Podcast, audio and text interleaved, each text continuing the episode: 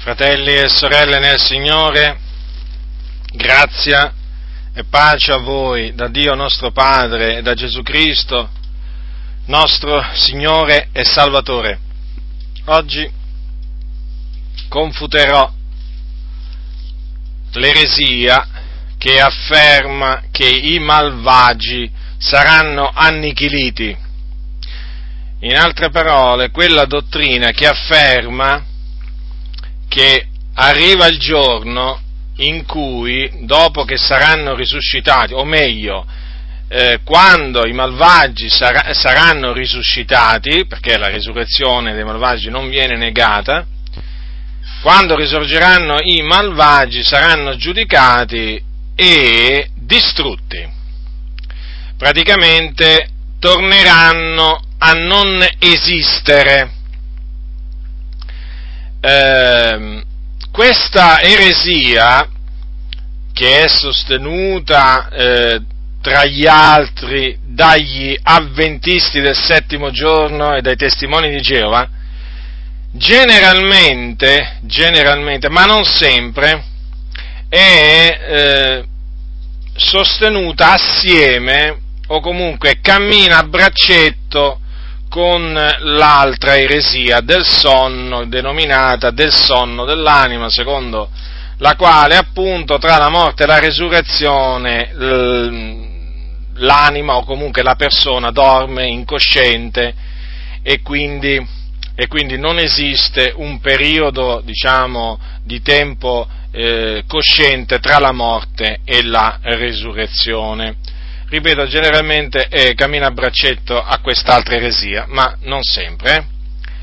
Ora, ci sono sempre stati in mezzo alla Chiesa di Dio eh, coloro che hanno sostenuto eh, l'annichilimento dei malvagi e ci sono tuttora. Eh. Eh, non è, mm, non è, non è diciamo, non pensate che sia una cosa impossibile trovare qualche credente che non crede nel tormento eterno dei malvagi. Esistono, esistono, anche nell'ambiente pentecostale. Sono esistiti sin dall'inizio nel movimento pentecostale alcuni che hanno negato il tormento eterno per i malvagi. Ora, eh, generalmente, perché viene, viene sostenuto l'annichilimento dei malvagi? Perché al solo pensiero, al solo pensiero che i malvagi debbano patire per l'eternità in un fuoco, queste persone rabbrividiscono perché dicono eh, se i malvagi fossero fatti soffrire nel fuoco per l'eternità, dove sarebbe la misericordia di Dio? Dove sarebbe la bontà di Dio, il suo amore? Evidente perché mettendo in risalto l'amore di Dio, loro pensano che eh, questo amore di Dio implica il fatto che lui non possa, ripeto, non possa condannare i malvagi a un tormento eterno in un luogo di tormento eh, dove appunto arde il fuoco. Loro non lo possono concepire un tale, un tale Dio, sarebbe un Dio crudele, sarebbe un Dio che prenderebbe piacere poi nel vedere le, delle sue creature tormentate per l'eternità in un fuoco. E insomma fanno dunque questi ragionamenti, fanno appello all'amore di Dio, alla misericordia di Dio per sostenere l'annichilimento dei malvagi, come vedremo poi in seguito, eh, fanno, danno anche alcune interpretazioni particolari a certe, certe espressioni della Bibbia, naturalmente eh, interpretazioni sbagliate, ricorrono al greco, all'ebraico come al solito, naturalmente i mendaci ricorrono spesso all'ebraico e al greco, ma per fargli dire quello che vogliono loro, naturalmente, in questo caso per fargli dire che il tormento eterno di cui parla la, la Sacra Scrittura in riferimento ai malvagi non è in realtà eterno. Ma andiamo, diciamo, per gradi.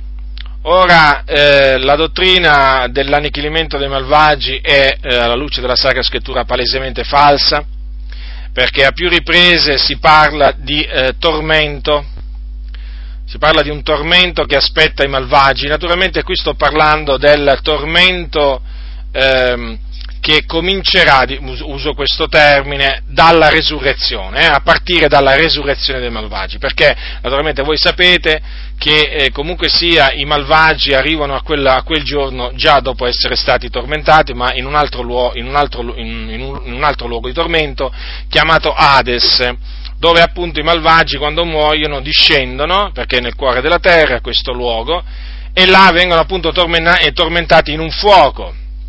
Questo luogo è stato denominato anche inferno, eh, che, significa, che viene da una parola latina che significa luogo di sotto, eh, nella Sacra Scrittura è chiamato anche soggiorno dei morti, in particolare nel, nell'Antico Testamento. Dunque i malvagi tra la morte e la resurrezione perché è stabilito appunto che anche i malvagi un giorno risusciteranno, la loro risurrezione è chiamata la risurrezione degli ingiusti. Dico tra la morte e la risurrezione i malvagi eh, sono con la loro anima e quindi senza il loro corpo in un luogo di tormento. Eh, Hades, chiamato anche Sheol, eh, dove appunto c'è un fuoco non attizzato da mano d'uomo, un vero fuoco, dove i malvagi sono tormentati sono tormentati in attesa del giudizio, del giorno del giudizio. Nel giorno del giudizio i malvagi risusciteranno e eh, saranno appunto condannati. Saranno condannati perché eh, il loro nome non sarà trovato scritto nel libro della vita. Quindi saranno condannati a che cosa? Saranno condannati a un eterno tormento. Quindi quando eh, diciamo in questi passi che io vi citerò, io metterò in rilievo il tormento eterno che aspetta, o la punizione eterna che aspetta i malvagi una volta che appunto saranno risuscitati, che parteciperanno alla resurrezione, che è una resurrezione di giudicio o resurrezione di condanna. Ora che i malvagi saranno, eh, saranno puniti e che questa punizione durerà per l'eternità, è confermata a varie riprese nella Sacra Scrittura. Cominciamo a prendere un, un passo nel Vangelo di Matteo, Vangelo scritto da Matteo e eh, in, riferimento, in riferimento a quelli della sua sinistra, cioè alle capre, eh, Gesù disse ai suoi discepoli che in quel giorno saranno dette queste parole a quelli dalla sinistra. Allora, capitolo 25 di Matteo, leggerò dal versetto 41 in avanti, allora dirà anche a coloro dalla sinistra, andate via da me, maledetti nel fuoco eterno, preparato per il diavolo e per i suoi angeli, perché ebbi fame, non mi deste da mangiare, ebbi sete, e non mi deste da bere, fui forestiere e non m'accoglieste, ignudo e non mi rivestiste, infermo ed in prigione e non mi visitaste. Allora anche questi gli risponderanno dicendo, Signore, quando ti abbiamo veduto avere fame o sete o essere forestiero, ignudo, infermo, in prigione e non ti abbiamo assistito? Allora risponderà loro dicendo, in verità vi dico che in quanto non l'avete fatto ad uno di questi minimi, non l'avete fatto neppure a me.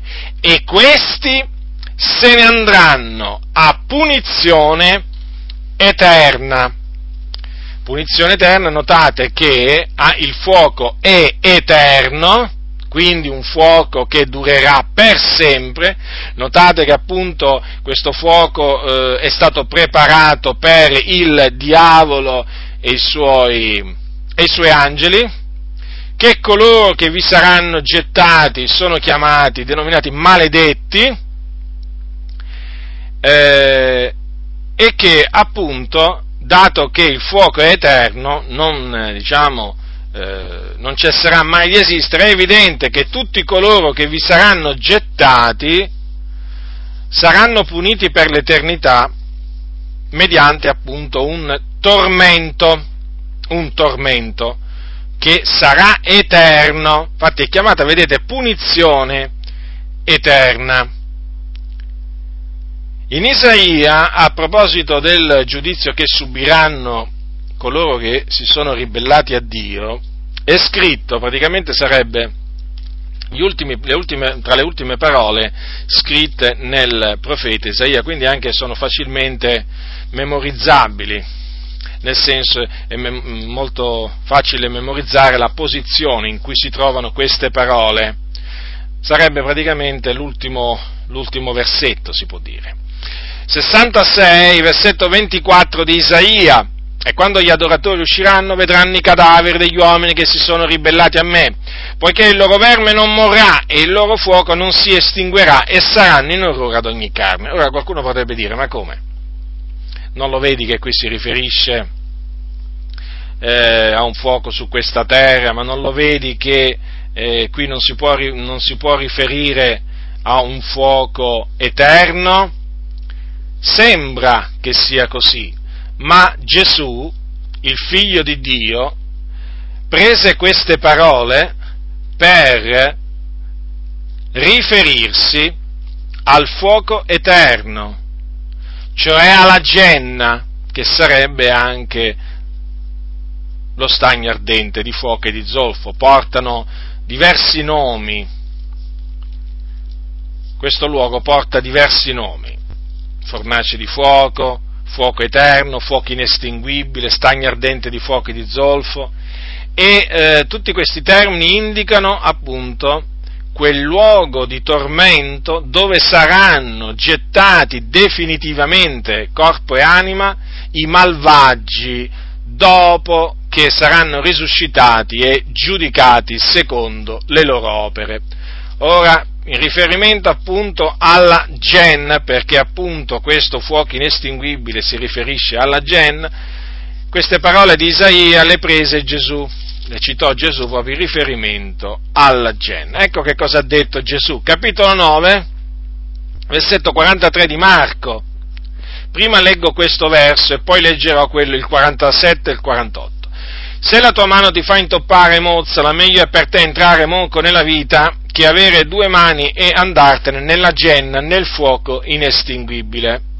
Dunque notate che la genna è chiamata fuoco inestinguibile. Per inciso, genna ai tempi, ai, ai tempi di Gesù indicava una valle, una valle fuori dalle porte di Gerusalemme, poco fuori dalle porte di Gerusalemme, la valle di Innom, dove eh, veniva buttata la spazzatura della città e dove ardeva del continuo del fuoco. E Gesù appunto usò eh, quel termine per indicare però un altro fuoco, non quello che ardeva naturalmente fuori dalle porte di Gerusalemme, ma un altro fuoco, quello che si poteva spegnere naturalmente, ma il fuoco inestinguibile, dove saranno gettati i malvagi.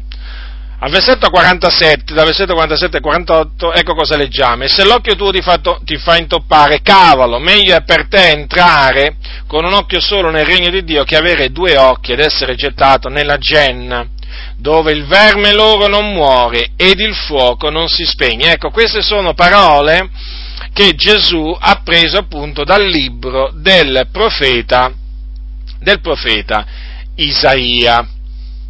Dunque, vedete, il fuoco non si spegne e se non si spegne vuol dire che tormenta coloro che eh, vi, vi verranno gettati dentro del continuo.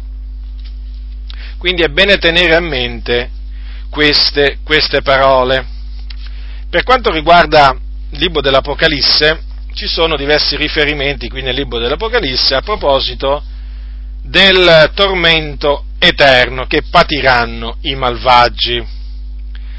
Ora, se considerate, prima dobbiamo considerare questo, eh, dobbiamo considerare un versetto, dobbiamo considerare il versetto del capitolo 20, allora al capitolo 20, al versetto, versetto 10, si parla della fine che farà il diavolo. Allora, prendiamo il capitolo 20 dell'Apocalisse, versetto 10. Il diavolo che li aveva sedotte fu gettato nello stagno di fuoco e di zolfo, dove sono anche la bestia e il falso profeta, e saranno tormentati giorno e notte nei secoli dei secoli. Ora, notate, questo avverrà naturalmente dopo il millennio. Dunque il diavolo sarà preso e gettato là, nel fuoco nel fuoco eterno. Vedete qui è chiamato stagno di fuoco e di zolfo, è lo stesso luogo di cui ha parlato Gesù, di cui vi ho letto appunto quelle parole, quando ho letto quelle parole al capitolo 25 di Matteo, sono lo stesso luogo, fuoco eterno e stagno di fuoco e di zolfo. Dunque il diavolo eh, sarà gettato nello stagno di fuoco e di zolfo. Questo avverrà dopo il millennio. Notate questo, che quando il diavolo sarà gettato eh, nello stagno ardente di fuoco e di zolfo, eh, sarà trascorso il millennio.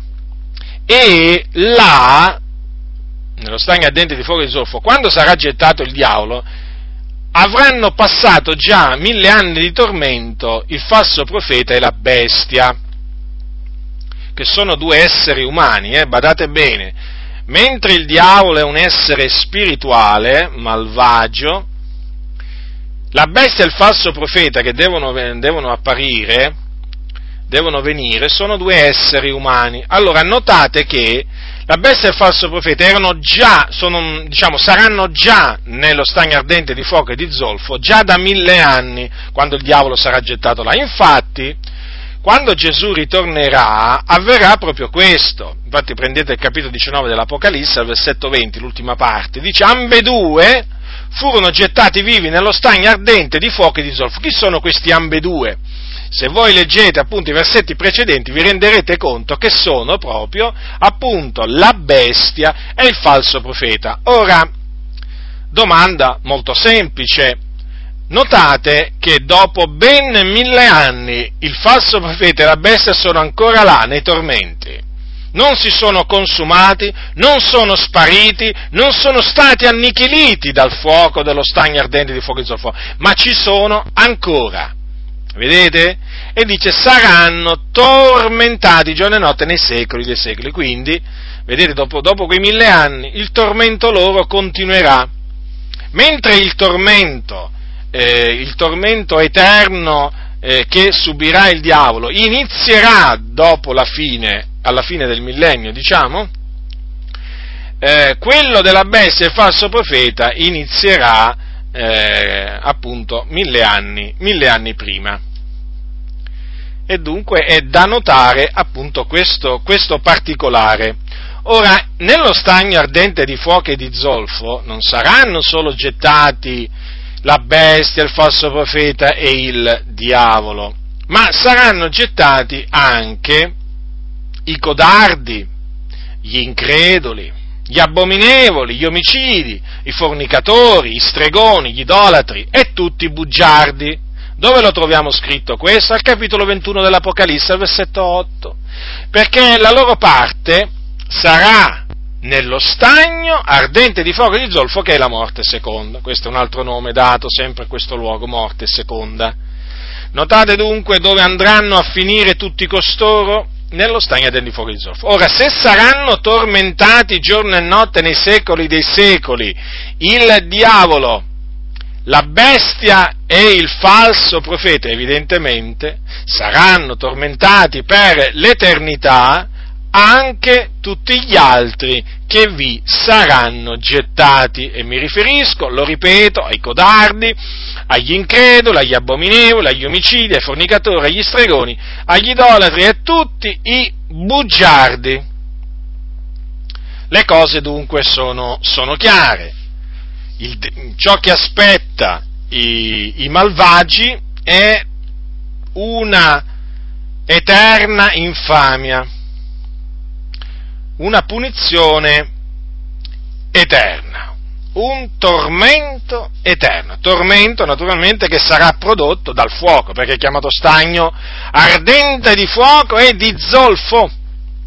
E Gesù disse, ivi sarà il pianto lo stridore dei denti, proprio perché il fuoco farà piangere e stridere i denti a coloro che vi si, eh, vi si troveranno. Naturalmente, questo è un vero fuoco. Devo pre- fare questa precisazione perché ci sono molti che, molti pentecostali, che quantunque, quantunque eh, sostengano che il tormento che aspetta i malvagi sarà eterno, e quindi rigettano anche loro l'annichilimento dei malvagi, dico, nonostante ciò, eh, dicono, dicono, fratello, ma non può essere che quello sia vero fuoco, ma te lo immagini, fa, ma te lo immagini de- delle persone, degli esseri umani in mezzo a un fuoco per l'eternità? Così è scritto, così io credo, così io insegno.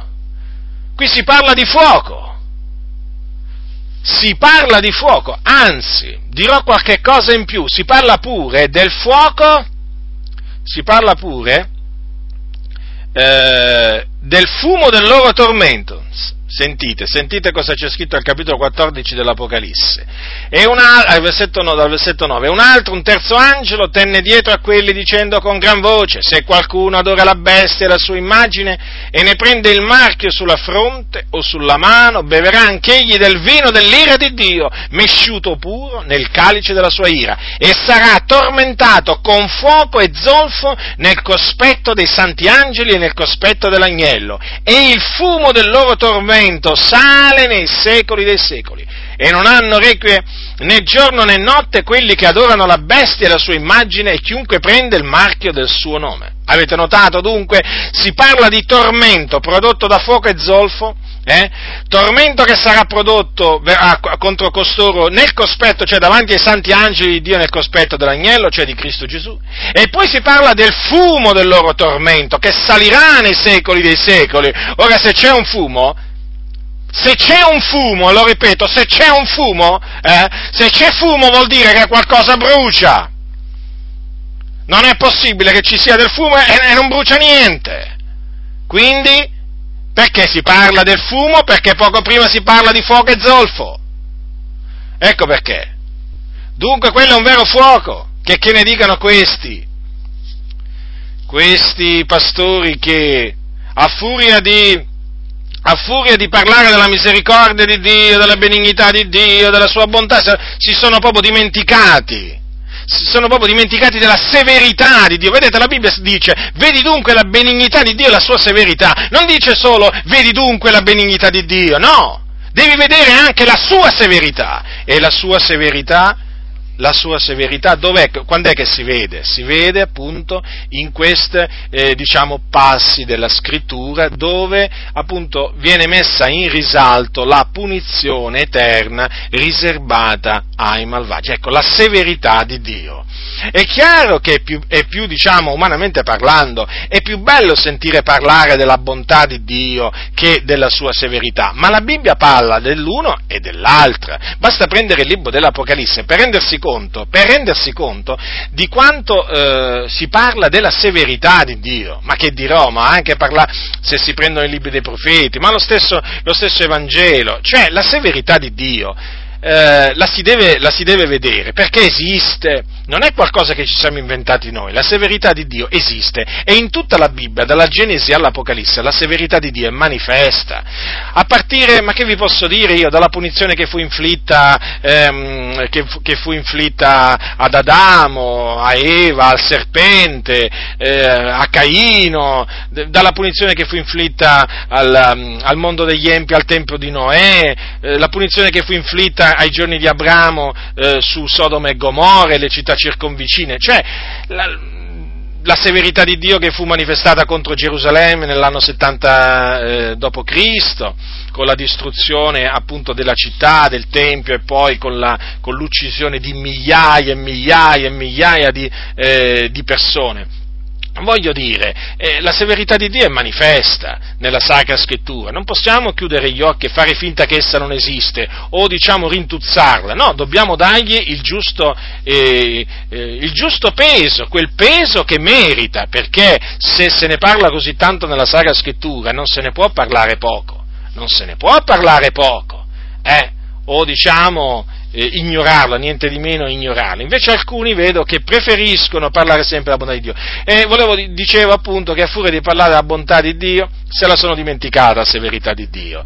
E si sono fatti un'idea di Dio tutta loro particolare, che Dio è così misericordioso che alla fine non può essere che destini, che destini malvagi a essere tormentati nei secoli dei secoli eh, nel, nello stagno ardente di fuoco e di zolfo. Ma questa naturalmente è una, è una, netta, è una netta, contraddizione, è, è qualcosa che contraddice, contraddice la parola del Signore perché la Sacra, la, la Sacra Scrittura dice molto, eh, dice, molto, dice molto, chiaramente che mentre i giusti andranno a vita eterna, gli empi se ne andranno a punizione, a punizione eterna. E questa punizione, questa punizione, è descritta nella Sacra Scrittura in maniera molto chiara e, e, viene detta da che cosa è prodotta. A proposito, quando si dice appunto quelli che adorano, adorano la, eh, adorano la bestia, eh, che saranno appunto eh, tormentati con fuoco e zolfo eh, in, nello stagno ardente di fuoco e zolfo, vi ricordo che sono coloro i cui nomi eh, non sono scritti nel libro della vita fin dalla fondazione del mondo. Eh.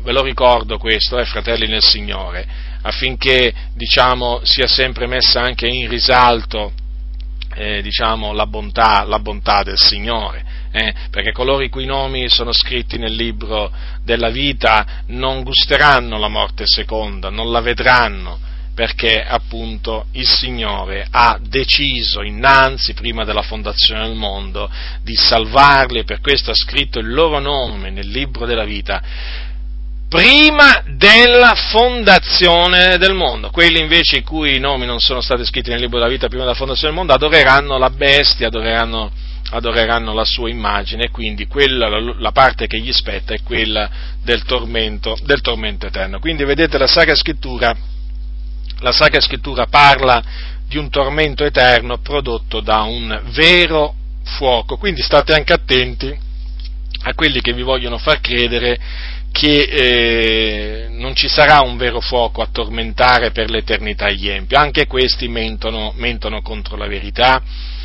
e naturalmente lo fanno per motivi interessati, perché la scrittura è molto chiara, per non spaventare l'uditorio, per non spaventare quelli che li ascoltano, e eh, quindi per tenerli nei locali di culto, perché se cominciassero a parlare dei tormenti eterni, se cominciassero a parlare del fuoco eterno, così come ne parla la Sacra Scrittura, sicuramente ci sarebbero diversi che non se la sentirebbero proprio più di andare in quel locale di culto. E quindi addio alle offerte. O comunque a una parte delle offerte e quindi il cestino delle offerte si svuoterebbe, ci sarebbero meno offerte e questo è un prezzo troppo grande da pagare, troppo grande da pagare, eh, bisogna rinunziare a soldi e non si può rinunziare a soldi, no, assolutamente, più soldi ci sono meglio è, bisogna ricorrere a ogni mezzo per fare riempire i cestini delle offerte e anche anche alla menzogna, ma già, certo, anche all'omissione, certo, certo. Anche a questo sono pronti a ricorrere costoro.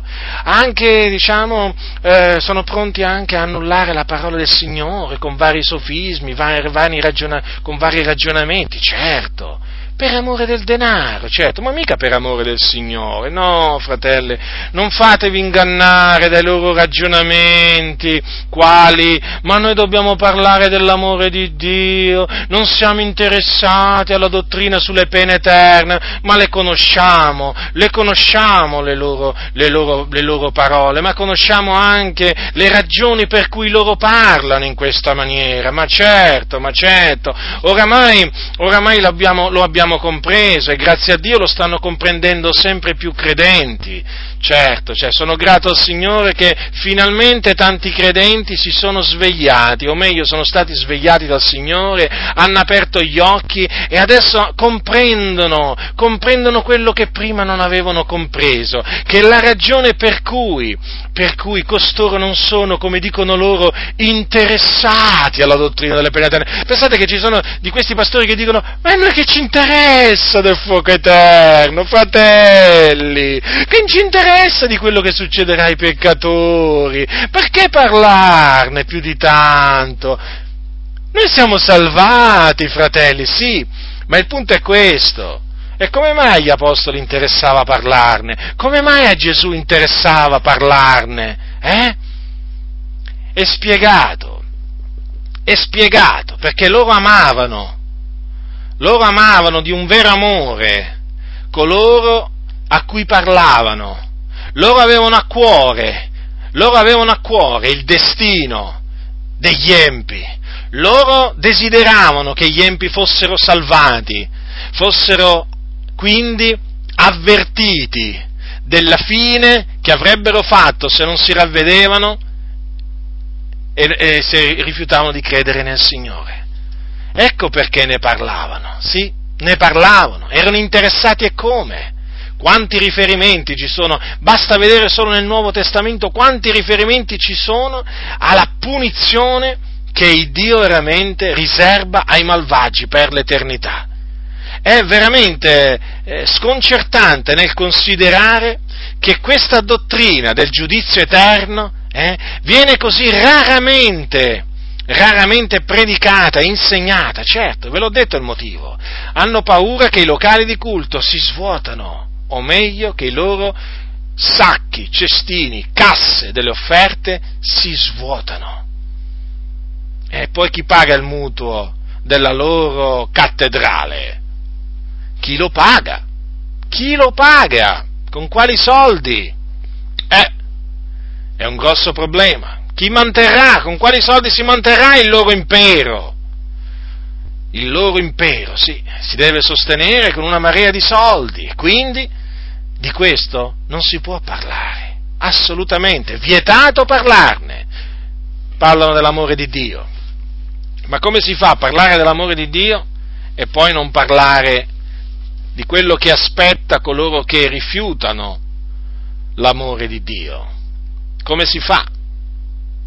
Eppure la predicazione di costoro ha senso unico, ha come obiettivo sempre quello di parlare dell'amore di Dio. È buono parlare dell'amore di Dio, noi non contestiamo la predicazione dell'amore di Dio, ma ci mancherebbe, predichiamo pure noi l'amore di Dio. Ma noi contestiamo il fatto che si predichi solo sull'amore di Dio, solo l'amore di Dio, sia chiaro questo che non mi vengano attribuite frasi come tu ci critichi perché noi predichiamo l'amore di Dio, perché non ho mai detto una cosa del genere e non la dirò mai. L'amore di Dio va predicato certamente, ma naturalmente assieme alla vendetta di Dio. Esiste l'amore di Dio e pure la vendetta di Dio.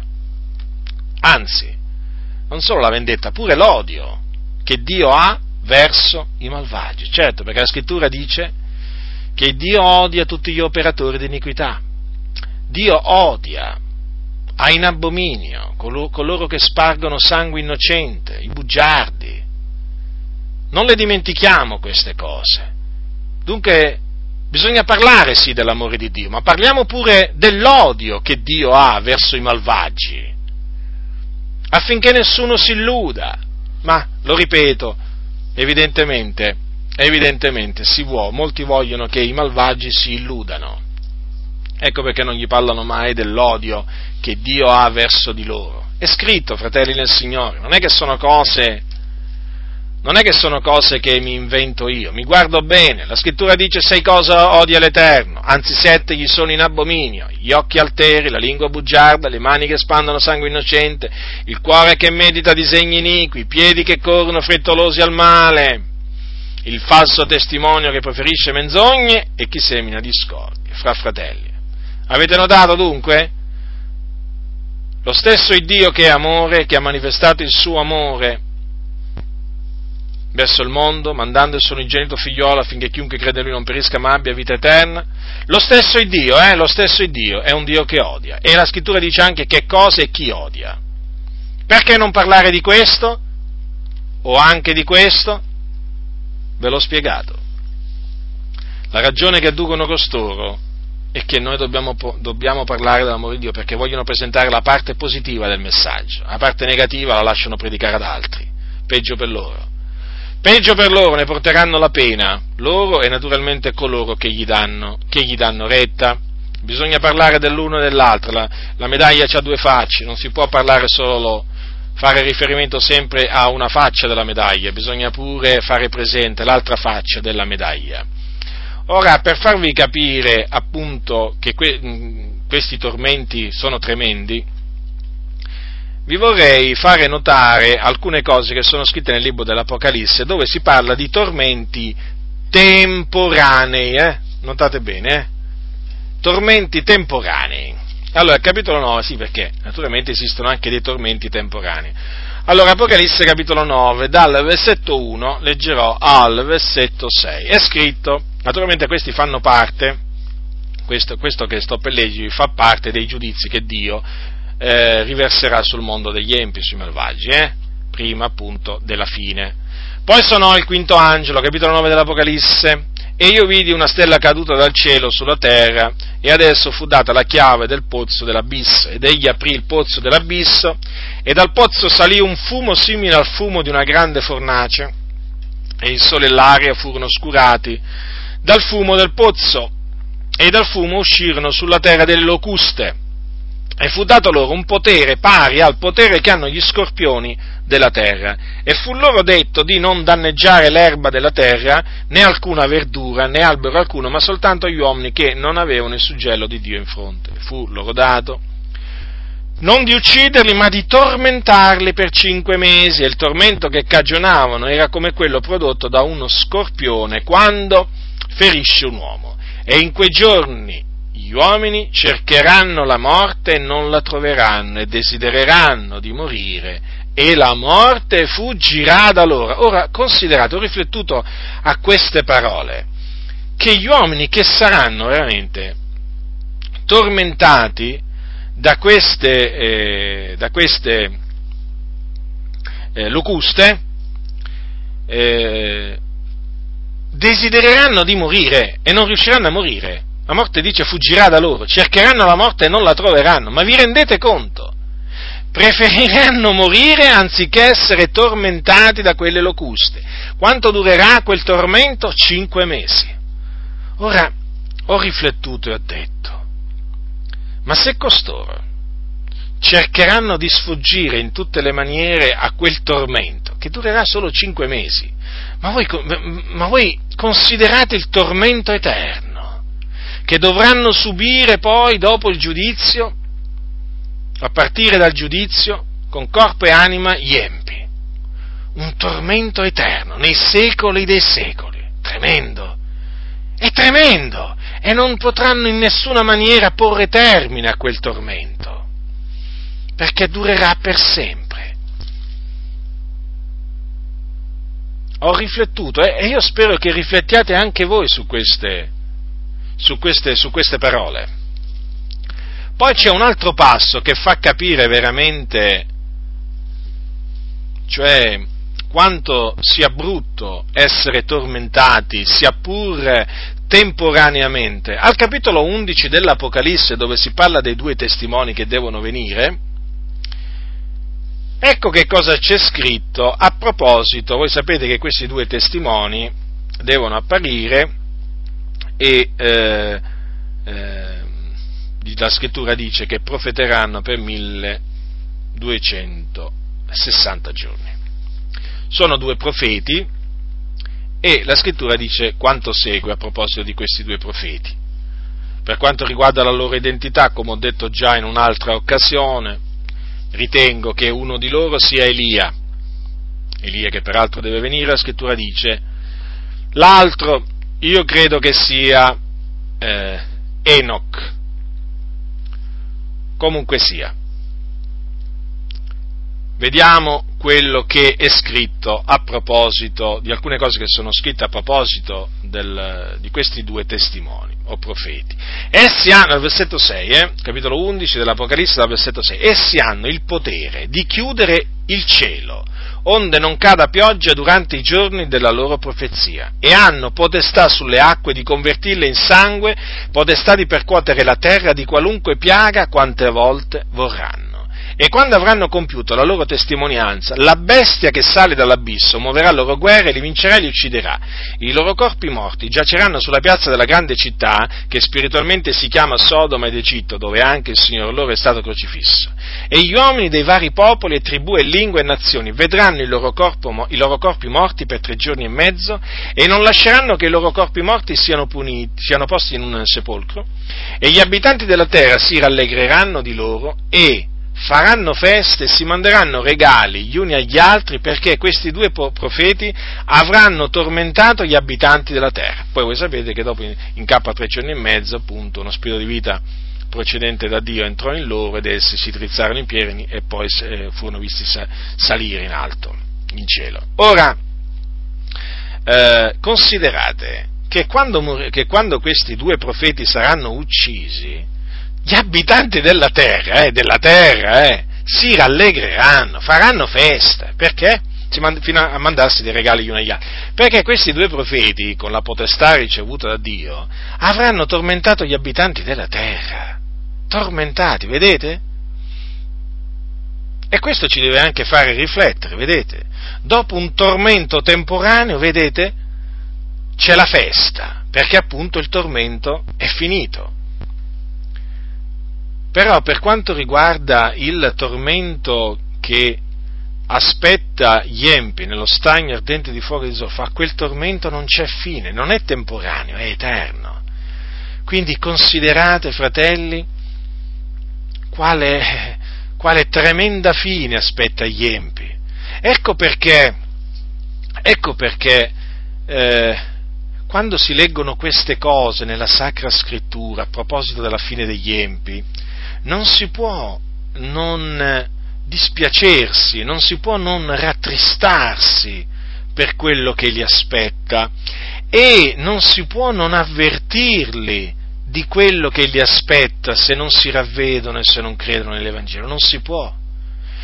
È qualcosa di più forte di noi avvertire il nostro prossimo del tormento eterno che subirà se non si ravvederà e non crederà nel Signore Gesù Cristo.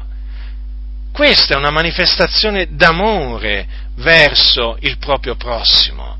È una manifestazione d'amore, fratelli, non di odio.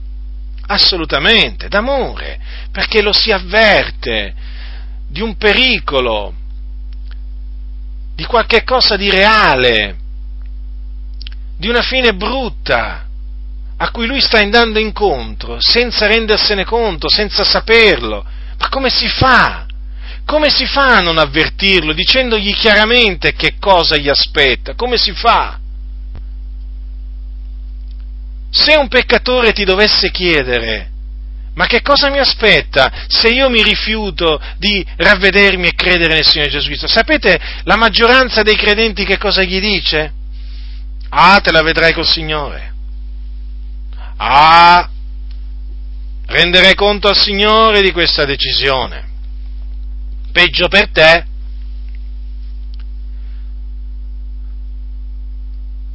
Sarai lontano da Dio per l'eternità. Tutto qua, più o meno sono queste le parole che gli vengono dette.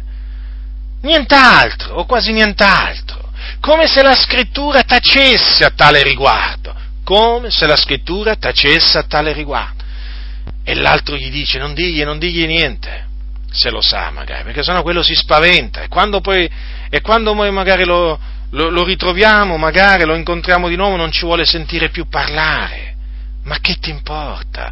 Ma che ti importa, fratello, sorella nel Signore, se il peccatore poi quando ti incontrerà la prossima volta ti sputerà in faccia? Che cosa ti importerà se comincerà a gridare in piazza terrorista? Che cosa ti importerà? Eh?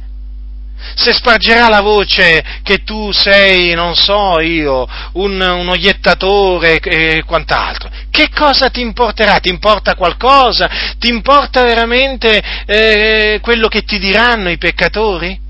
Sbagli, sbagli grandemente perché non ti deve importare assolutamente niente della reazione che avranno i peccatori quando tu gli trasmetti l'Evangelo e quando tu naturalmente li avverti non ti deve importare niente.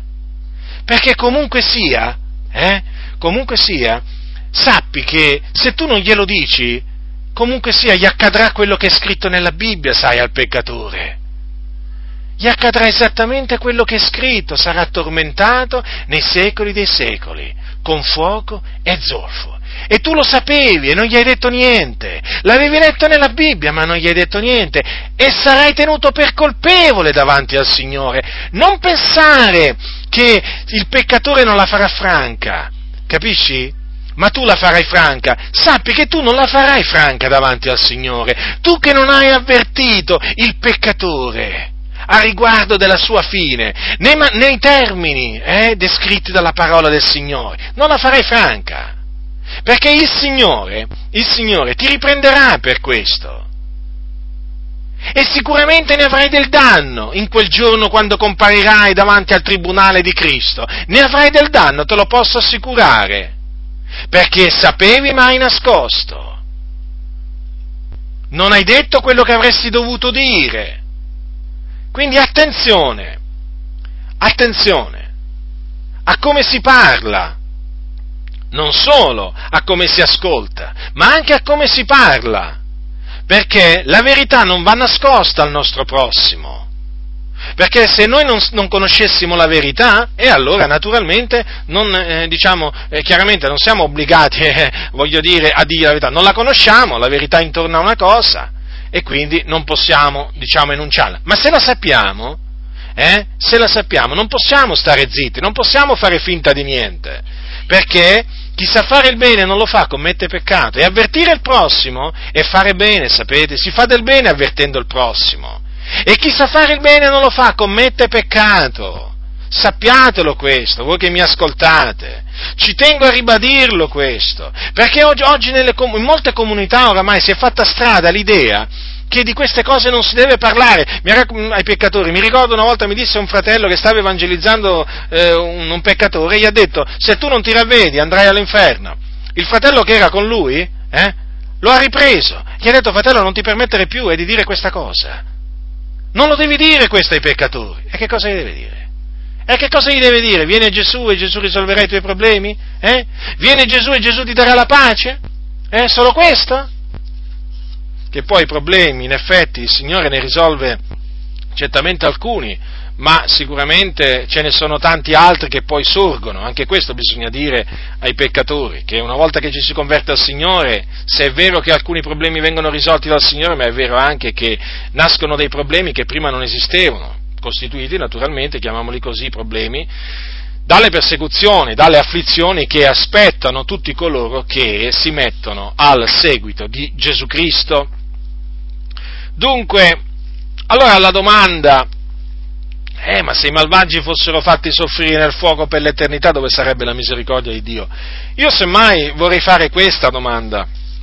Ma se i malvagi non fossero fatti soffrire nel fuoco per l'eternità, dove sarebbe la giustizia di Dio?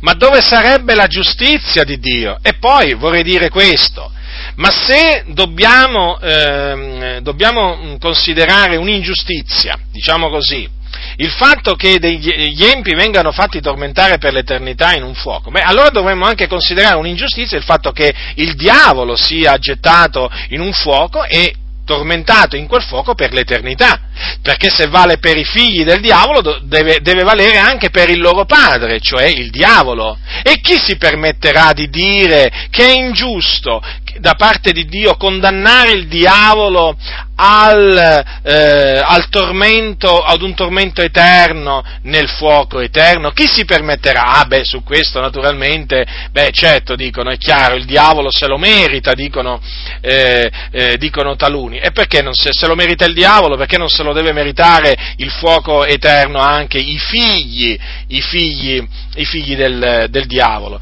Dunque, vedete, nascerebbero veramente grossi, delle grosse contraddizioni nell'affermare che i malvagi non possono essere fatti soffrire nel fuoco per l'eternità.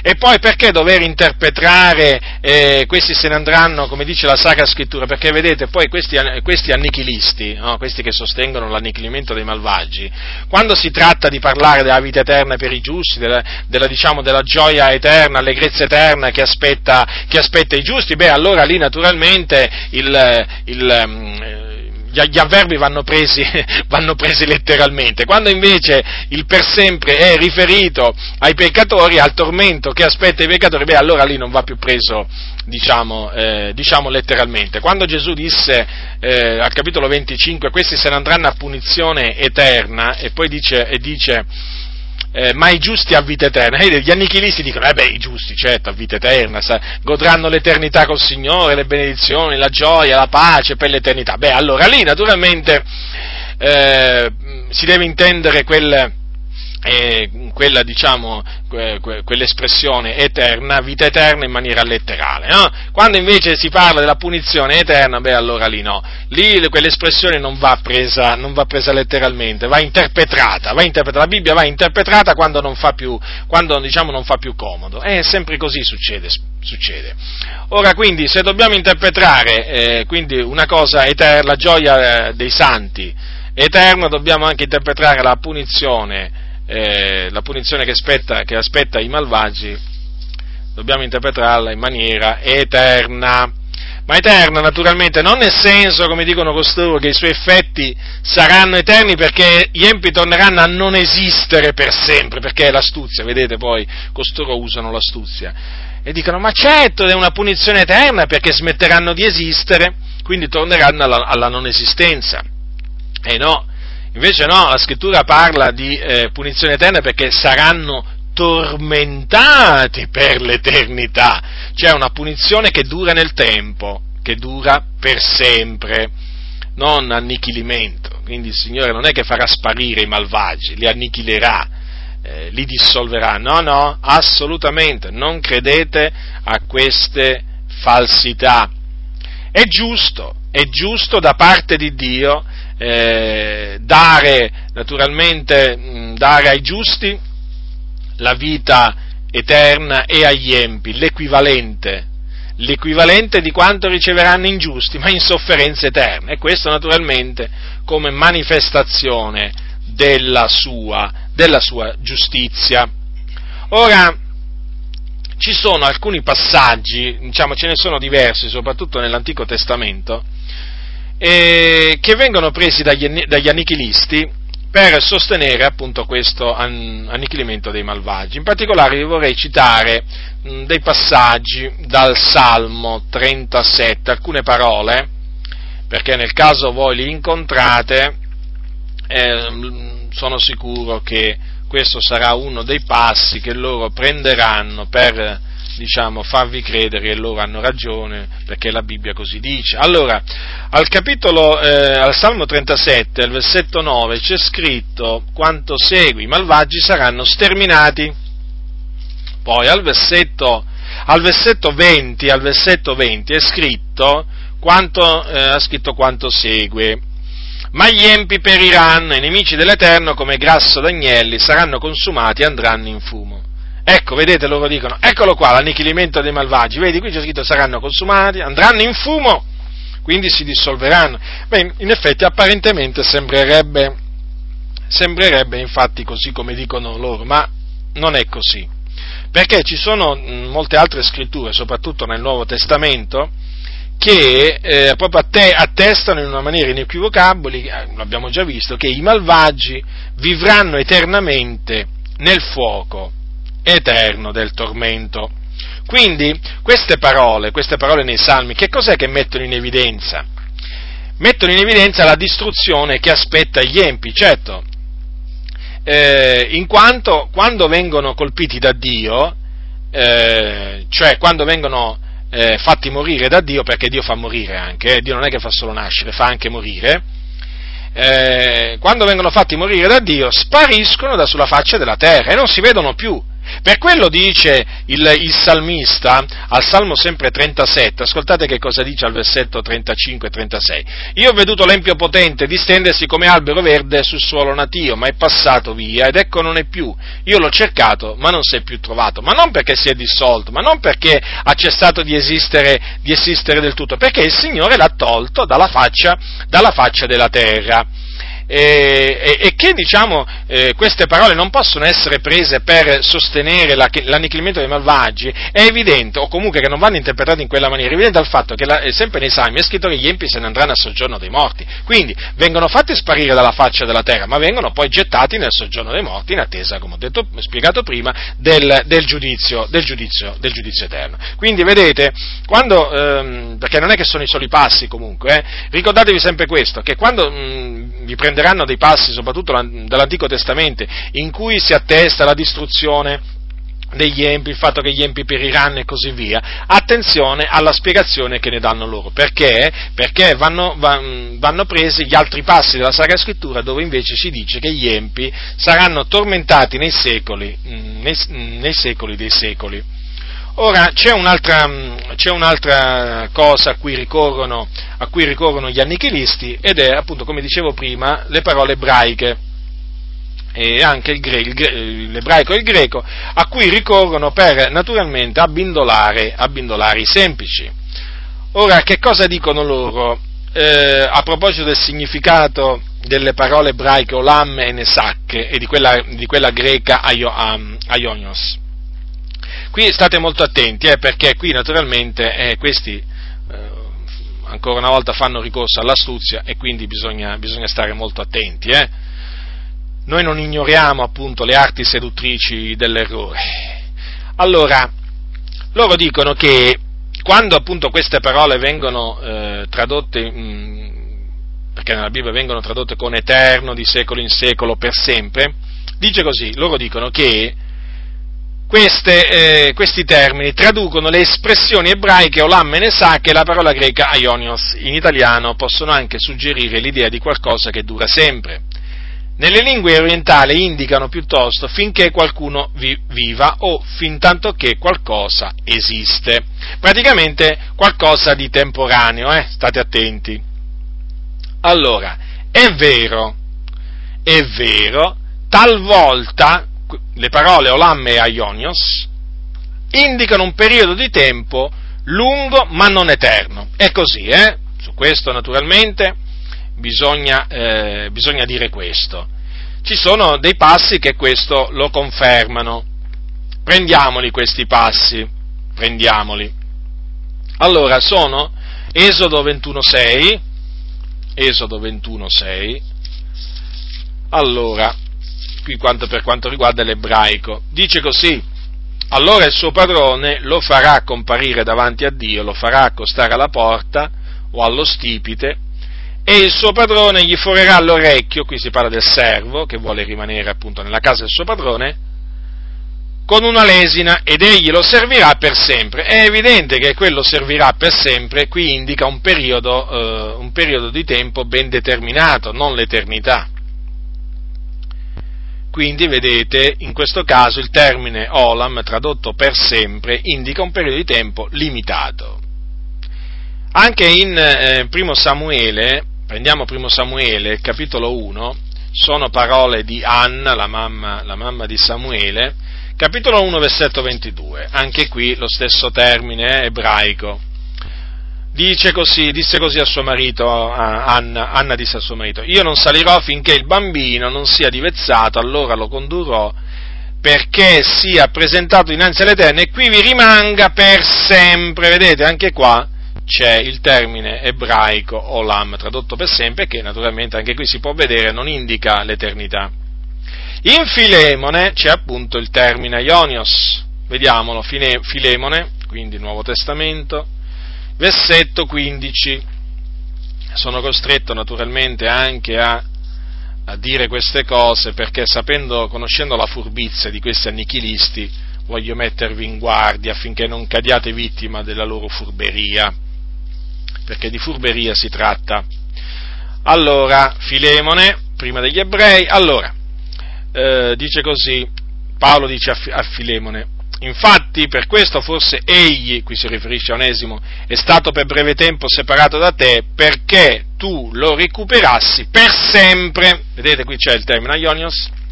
E anche qui, naturalmente, il termine non indica un periodo di tempo illimitato, ma un periodo di tempo limitato.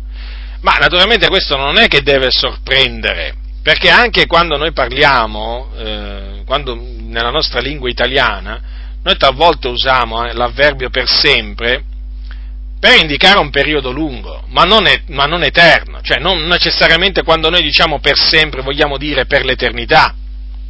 Dipende naturalmente che discorso stiamo facendo, è evidente questo qua, no? Dunque, eh, eh, per esempio, se uno trova lavoro, trova lavoro in una ditta, torna a casa e dice, eh, lavorerò per sempre in questa, ho deciso di lavorare per sempre in questa ditta, o, insomma, è chiaro, è un'espressione che indica un periodo di tempo limitato, è evidente questo qua, non è che indica l'eternità. Per quanto riguarda però il, il termine eh, olam, che è appunto eh, eterno, che viene tradotto con eterno per sempre, va anche detto però che questa stessa parola ebraica designa pure l'eternità di Dio, eh? E infatti è questo che poi non vi dicono. Salmo 9, mm, Salmo 9 versetto 7, ascoltate quello che dice la Sacra Scrittura, eh? Salmo 9, allora, Salmo 9, Salmo 9, versetto 7. Ma l'Eterno siede come re in eterno. Qui vedete c'è sempre il termine olam. Come anche quando dice nel Salmo, nel Salmo 10, il Salmo seguente, al versetto 16, c'è scritto l'Eterno è Re in sempi eterno. Vedete, anche qua lo stesso termine. Olam, quindi vedete, in questo caso indica un tempo illimitato, a differenza appunto degli esempi che abbiamo, che abbiamo, visto prima, dove era usata la stessa parola ebraica olam. Per quanto riguarda la parola greca ionios, facciamo notare che anche questa parola in, significa per sempre eterno e che nel Nuovo Testamento, perché voi sapete il Nuovo Testamento è, sta, è stato scritto in greco, viene usata sia in relazione a Dio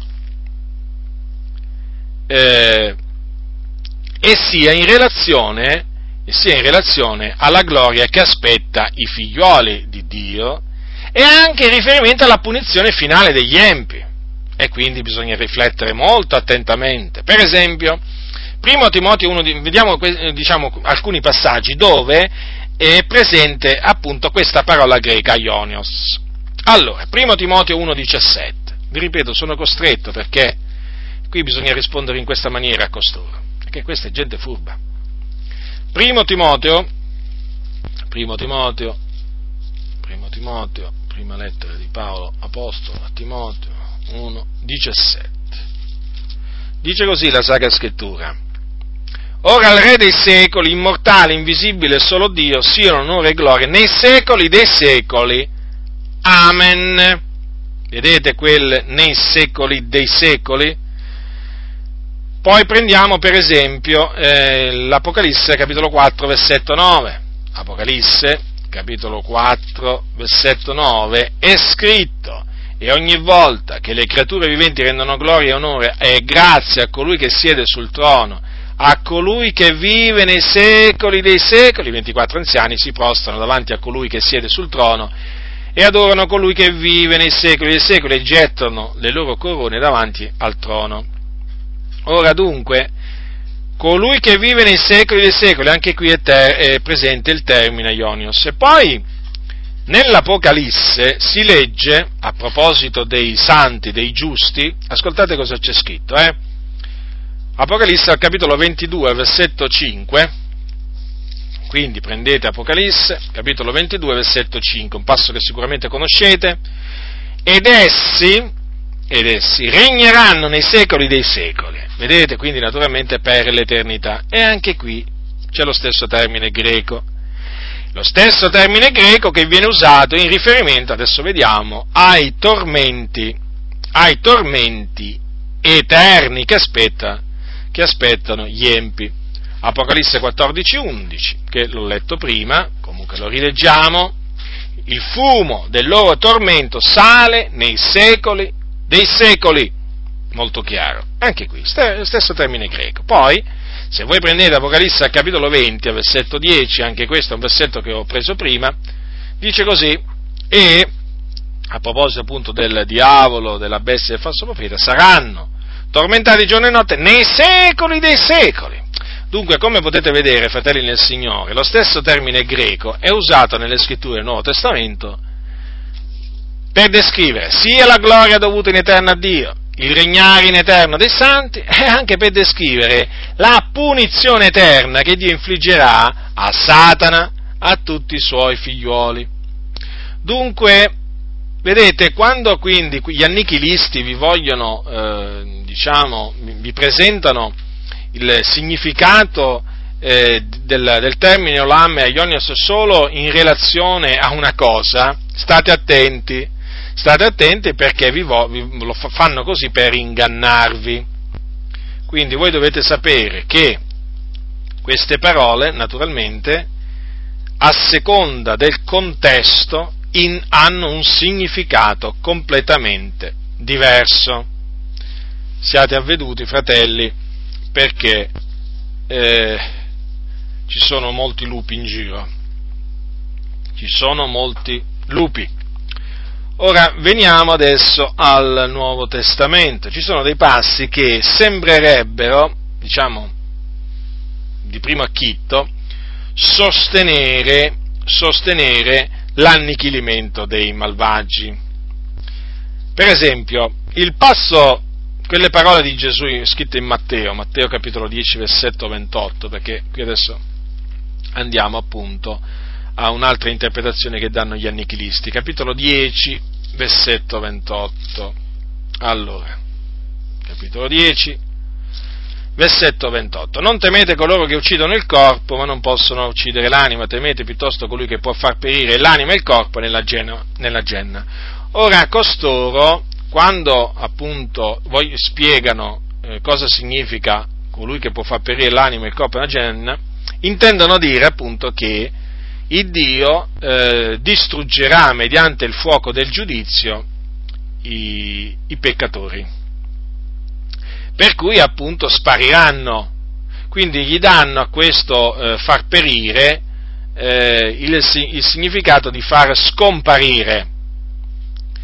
Eh, ma, le, ma, le, cose non stanno, non stanno, assolutamente, eh, non stanno assolutamente così. Perché il verbo greco apollumi, che significa far perire e distruggere, non significa far tornare al nulla. E questo lo si può, eh, vedere in maniera molto evidente dalle, dalle, parole che sono scritte in Matteo al capitolo 27, allora Matteo, capitolo 27, versetto, versetto, versetto 20, quando dice i capi sacerdoti e gli anziani persuasero le tube a chiedere Barabba e far perire, notate, far perire Gesù, stesso verbo, ma qui non è che si intendeva fare scomparire, far tornare al nulla Gesù, è chiaro questo, no? Perché in questo caso volevano semplicemente i capi sacerdoti che Gesù fosse ucciso e quindi reso inattivo, ma non che fosse annichilito. Anche quando per esempio Gesù disse neppure si mette del vino nuovo in otri vecchi, altrimenti gli otri si rompono, il vino si spande gli otri si perdono, anche qui c'è il verbo apollumi, no? Si perdono. Ma anche qui il verbo greco apollumi non può significare che gli otri eh, vengono annichiliti e tornano a non esistere. Cosa significa? Che in questo caso gli otri si rompono e diventano inutili, si rovinano, questo significa. Vanno in rovina, ma non che spariscono. Dunque attenzione, attenzione al, eh, a, questi ver- a, questi versi della Sacra Scrittura che loro usano, quindi Matteo 10:28 e, ehm, e, e, Matteo, Matteo, comunque in particolare Matteo 10:28, e queste sono le parole che loro prendono in particolare, state attenti al, eh, al significato sbagliato che loro danno al verbo originale greco di far perire, eh? Perché non è assolutamente quello che gli danno loro, anche perché se fosse così, se fosse così, non avrebbero senso poi tutti gli altri versi della Sacra Scrittura che abbiamo visto in cui si dice che saranno tormentati nei secoli dei secoli, è evidente quindi che deve essere un altro il significato. La scrittura non contraddice la scrittura, fratelli nel Signore, eh? Eh, quando qualcuno vuole usare la Sacra Scrittura per i suoi comodi, per i suoi interessi, sappiate che la, la Sacra Scrittura gli si ritorce contro, eh? gli si ritorce contro. Per esempio un altro passo che loro prendono è questo di seconda Tessalonicesi al capitolo 1. Prendete seconda Tessalonicesi capitolo 1, sempre gli annichilisti eh, prendono queste, queste parole. Eh? Capitolo 1 versetto 9, quando si parla della venuta del Signore Gesù dice così, quali, questi naturalmente eh, sono, eh, questo, i, quali, i, quali, sono coloro che non obbediscono al Vangelo e quelli che non conoscono il Dio. Allora dice, i quali saranno puniti di eterna distruzione, respinti dalla presenza del Signore e dalla gloria della sua potenza. Quindi vedete che qui si parla di eterna distruzione.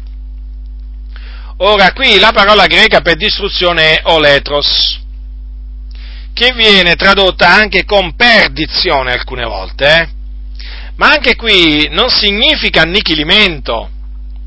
Infatti, la stessa parola greca, la stessa parola greca, eh, viene usata, viene usata dall'Apostolo, dall'Apostolo Paolo in riferimento al, a, quel, a, quell'uomo che si teneva la moglie di suo padre.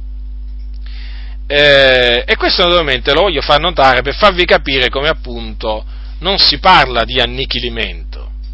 Allora, 1 Corinzi capitolo 5 versetto eh, 5, voi sapete che a Corinto c'era uno che si teneva la moglie di suo padre e quando Paolo lo seppe lo diede in mano di eh, Satana. Allora è scritto così, dice così, ho deciso che quel tale sia dato in man di Satana a perdizione della carne, onde lo spirito sia salvo nel giorno del Signore Gesù. Ora, vedete, anche qui la stessa parola, e naturalmente non si può riferire a un annichilimento di questo uomo, eh, perché fu dato in man di Satana, quell'uomo, affinché fosse eh, colpito o comunque colpito da Satana o distrutto fisicamente tramite qualche grave malattia e questo naturalmente per indurlo al ravvedimento affinché il suo spirito fosse salvo nel giorno del Signore Gesù. Quindi quella perdizione della carne significa distruzione della carne, ma non, diciamo, eh, per annichilirlo. Naturalmente queste cose è bene che le sappiate perché questi annichilisti fanno sempre questi ragionamenti, eh, fratelli, prendono sempre questi passi, sempre naturalmente per sedurre. Sono chiamate le arti seduttrici dell'errore. Mi metto in guardia da esse. Ora, poi vi voglio citare due esempi per fare capire, per concludere, come l'annichilimento eh, dei malvagi è insostenibile è insostenibile, anche perché, anche perché, notate questo, Gesù un giorno ha detto di colui che lo avrebbe tradito queste parole, eh? riflettete a queste parole che ha detto Gesù, perché sono veramente significative. Eh? Allora, voi, come vi ho detto, gli annichilisti dicono che i malvagi torneranno alla non esistenza. Eh, Dio li ha creati, poi un giorno li farà tornare nella non esistenza. Allora, ascoltate quello che ha detto Gesù, capitolo 26 di Matteo, la notte in cui fu tradito, eh? Allora, la notte in cui fu tradito, Gesù disse queste parole. Allora, versetto, allora, allora, allora, versetto 24 del capitolo 26 di Matteo. Certo, il figlio dell'uomo se ne va come scritto di lui, ma guai a quell'uomo per cui il figlio dell'uomo è tradito. Meglio sarebbe per codesto uomo se non fosse mai nato. Ora, vi rendete conto che cosa ha detto Gesù? Cioè, era meglio che non fosse mai nato Giuda Iscariote. Perché? Eh, perché? Perché lo attendeva poi la condanna eterna. Ecco perché, perché naturalmente Giuda avrebbe continuato a vivere, prima naturalmente sarebbe andato nell'Ades, ed andò nell'Ades, essendo figliolo di perdizione, e poi in quel giorno, quando risorgerà, sarà gettato nello stagno ardente di fuoco e di zolfo d'altronde appunto è chiamato figliuolo di perdizione. L'ha chiamato così Gesù, eh? Vi ricordo anche in che occasione. La notte sempre in cui fu tradito, quando pregò il Padre, disse, mentre io ero con loro li conservavo nel tuo nome, quelli che tu mi hai dati li ho anche custoditi e nessuno di loro è perito tranne il figliolo di perdizione affinché la scrittura fosse adempiuta. Vedete, quindi era stato predestinato ad andare in perdizione. Ecco perché andò in perdizione eh, Giuda, perché si doveva adempiere la scrittura e se si doveva adempiere la scrittura vuol dire che Dio aveva così innanzitempo de- decretato al suo riguardo che fosse ingiustizia in Dio, così non sia. Perché la scrittura dice io farò grazia a chi vorrà far grazia, Dio fa misericordia a chi vuole e indura chi vuole. Dunque, se Gesù ha detto meglio sarebbe per questo uomo che non sarebbe mai nato, ma vi rendete conto che cosa ha voluto dire? Ha voluto dire che era meglio che non venisse all'esistenza.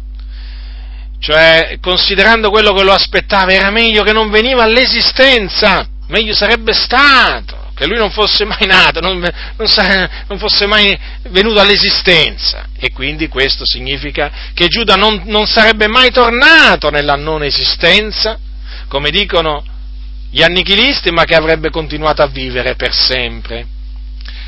Ma poi c'è un'altra cosa da dire. Se i malvagi, una volta che saranno, una volta che risorgeranno, compariranno davanti al tribunale, davanti al tribunale, eh, al trono di Dio, e saranno condannati. Hm?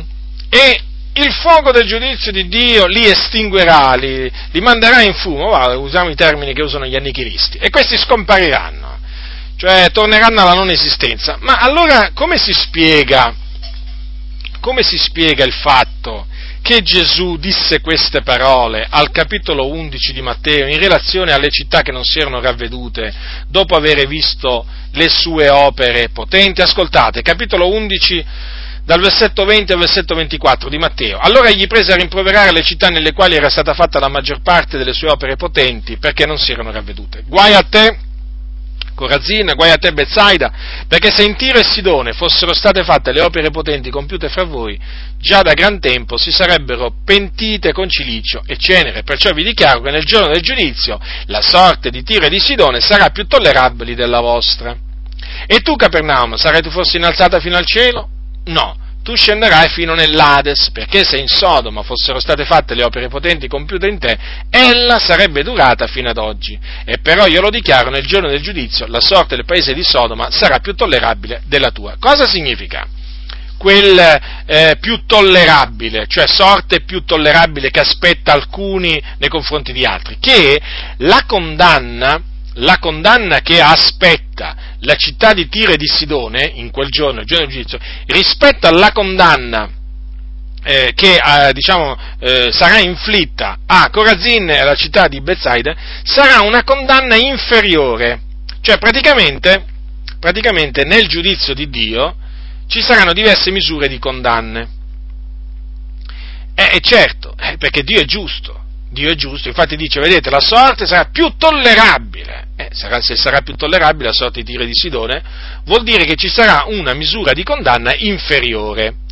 La stessa cosa vale per Sodoma, dice che la sorte del paese di Sodoma, l'ha detto Gesù queste parole, sarà più tollerabile di quella di Capernaum e le ragioni Gesù le ha detto. Ora, è evidente dunque che ci saranno vari gradi di condanna, ma se ci sarà l'annichilimento dei malvagi per tutti, eh, allora a questo punto sarebbe una condanna uguale per tutti. Eh, e non va bene, non è neppure conforme alla giustizia divina, perché la giustizia divina impone che la, ci sia una gradazione di punizione. Eh certo, perché altrimenti perché c'è scritto saranno giudicati secondo le loro opere? Eh, è chiaro, no?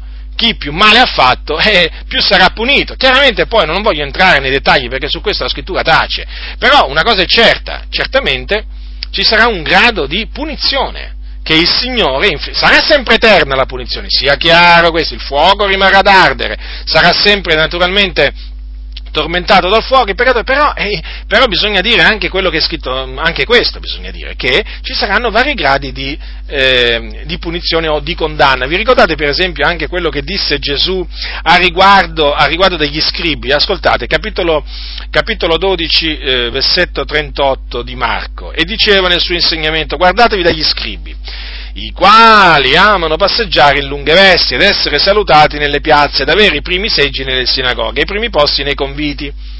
Essi che divorano le case delle vedove fanno per apparenza lunghe orazioni. Costoro riceveranno una maggiore condanna. Vedete dunque? Ora, ma se come dicono gli annichilisti, quelli verranno distrutti, boom, e quindi spar- spariranno tutto d'un botto, eh, dopo che saranno giudicati, ma allora voglio dire, queste parole, come diciamo, non, non, avrebbero più senso, appunto perché queste parole ehm, mostrano che ci saranno vari, vari, gradi di condanna, invece gli annichilisti, diciamo, con un colpo solo, tolgono pure appunto questi, queste parole di Gesù e così via. Dunque, vedete, fratelli nel Signore, alla luce delle sacre scritture, l'annichilimento dei malvagi è proprio insostenibile va contro l'insegnamento della parola di Dio, quindi va rigettato, va confutato e eh, naturalmente naturalmente non è tempo perso, non è tempo perso mettere in guardia, mettere in guardia eh, i, i, fratelli da questa, da, questa, da questa eresia. Concludo dicendo questo. Abbiamo visto che la Sacra Scrittura dice che gli empi saranno tormentati nei secoli dei secoli. Coloro che eh, non saranno trovati scritti nel libro della vita saranno gettati nello stagno ardente di fuoco e di zolfo dove saranno tormentati per l'eternità. E il fumo del loro tormento sale nei secoli e secoli. Saranno tormentati con fuoco e con zolfo. Ora, fratelli nel Signore, consideriamo questo, che invece noi, noi, per la grazia di Dio, per la grazia di Dio, non vedremo la morte seconda. Per quale ragione? perché al Signore è piaciuto scrivere il nostro libro, libro, il nostro nome nel libro della vita avanti la fondazione del mondo. E per questo ci dobbiamo rallegrare. Vi ricordate un giorno dopo che Gesù mandò 70 suoi discepoli a predicare? Questi tornarono tutti allegri e gli dissero queste parole gli dissero, Signore, anche i demoni ci sono sottoposti nel tuo nome. Ed egli disse loro, io mirava Satana a cadere dal cielo a guisa di folgore. Ecco, io vi ho dato la potestà di calcare serpenti e scorpioni e tutta la potenza del nemico e nulla potrà farvi del male. Pure non vi rallegrate perché gli spiriti vi sono sottoposti, ma rallegratevi perché i vostri nomi sono scritti nei cieli. Dunque, vedete, fratelli nel Signore, noi ci dobbiamo rallegrare grandemente nel Signore perché i nostri nomi sono stati scritti nel libro della vita fin dalla fondazione del mondo. E non, non prenderemo la nostra parte non sarà nello stagno ardente di fuoco e di zolfo, la nostra parte sarà nella Gerusalemme celeste, nella Gerusalemme, sì, nella nuova Gerusalemme, la città il cui architetto e costruttore è Dio. Là è la nostra parte e vivremo col Signore appunto in questa città sulla nuova terra per sempre, nei secoli dei secoli. Tutto questo perché, perché al Signore è piaciuto scrivere il nostro nome nel libro della vita prima della fondazione del mondo, non dopo che abbiamo creduto o quando siamo stati battezzati in acqua, no. Prima che noi credessimo, prima che fossimo battezzati in acqua, il nostro nome era già scritto nel libro della vita, anche questa naturalmente è una cosa che viene nascosta ai fratelli. Gli viene fatto credere, fratello, lo sai che il tuo nome è stato scritto nel libro della vita appena tu hai creduto? Alcuni niente di meno arrivano a dire, alcuni arrivano a dire, alcuni predicatori dal pulpito, vieni a Gesù, vieni a Gesù, credi in Gesù e nel momento in cui crederai in Gesù il Signore è lì che sta per scrivere e scriverà il tuo nome nel libro della vita. Che falsità, che falsità quando la scrittura dice veramente che Dio ha scritto i nostri nomi nel libro della vita prima della fondazione del mondo. Per questo il Signore ci ha salvati, perché i nostri nomi erano già là.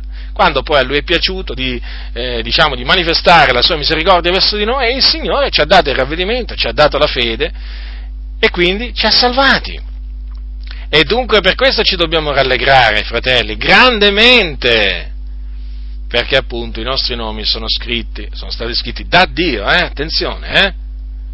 da Dio nel libro vita. Quando? Lo ripeto, prima avanti o sin dalla fondazione del mondo, certo, perché noi siamo stati in, eletti in Cristo, eletti a salvezza in Cristo, prima della fondazione del mondo, essendo stati predestinati da Dio ad essere adottati come suoi figliuoli, secondo il beneplacito della sua volontà, all'ode della sua gloria. Vedete dunque, dobbiamo veramente eh, riflettere a questo, fratelli, riflettere seriamente, cioè non ci aspetta il tormento semplicemente perché a Dio è piaciuto, il tormento eterno, eh, attenzione, non un tormento temporaneo, non ci aspetta il tormento eterno perché al Signore è piaciuto eleggerci, sceglierci a salvezza sin dal principio.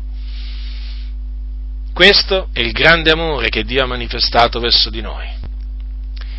E non si può che, quando si pensa a questo grande amore che il Signore ha avuto verso di noi, non si può che ringraziarlo. Non si può fare a meno di ringraziare il Signore ogni giorno per eh, veramente avere scritto il nostro, il nostro nome nel libro della vita fin dalla fondazione del mondo. rendergli grazie perché a lui è piaciuto salvarci, non che noi fossimo migliori di altri, non che noi meritassimo qualcosa, no, semplicemente perché il Signore ha detto io farò grazia a chi vorrò far grazia. Le ha dette Dio queste parole, fratelli. Io farò grazia a chi vorrò far grazia. E a Lui è piaciuto farci grazia, ha voluto farci grazia. E quindi per la sua grazia siamo entrati a far parte della Chiesa, della sua Chiesa, siamo entrati a far parte del suo popolo di questo popolo che cammina alla luce del Signore sulla via santa che mena in Sion. È la via dove non ci sono leoni, è una via appunto che non porta in perdizione, non porta nel tormento eterno, non porta alla condanna eterna, ma porta alla gioia eterna, porta nella gloria eterna, dove regna, dove regna la pace. E quindi, fratelli nel Signore, che dire? Che dire? Veramente in Cristo abbiamo ogni cosa. Abbiamo ricevuto tutto pienamente e siamo grati, siamo grati a Dio per, eh, perché a Lui è piaciuto donarci tutto ciò perché a Lui è piaciuto salvarci.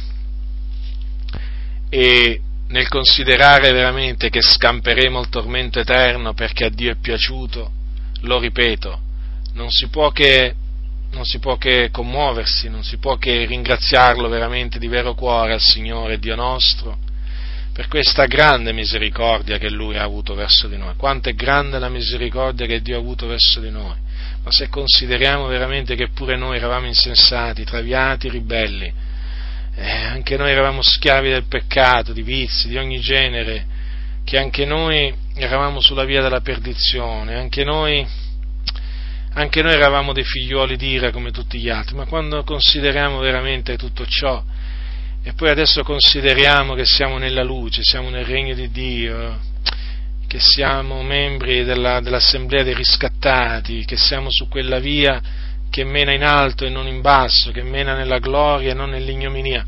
Come si fa? Come si fa veramente a non alzare gli occhi al cielo, a dire Signore ti ringrazio veramente di vero cuore per tutto quello che veramente hai voluto donarci, perché così ti è piaciuto. E per quello, fratelli nel Signore, anche nel considerare l'insegnamento del, del tormento eterno che aspetta, che aspetta gli empi, non si può veramente, non si può fare a meno di considerare la misericordia che Dio ha avuto verso di noi in Cristo Gesù, veramente.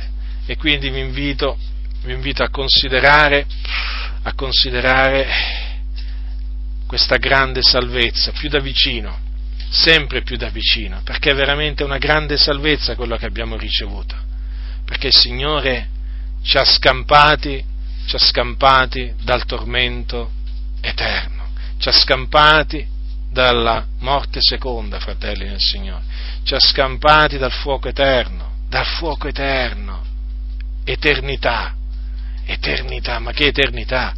Brutta, bruttissima, orribile. E quindi vi esorto veramente a dare gloria a colui che ci ha chiamati alla sua eterna gloria in Cristo Gesù. La grazia del Signore nostro Gesù Cristo sia con tutti coloro che lo amano con purità incorrotta. Amen.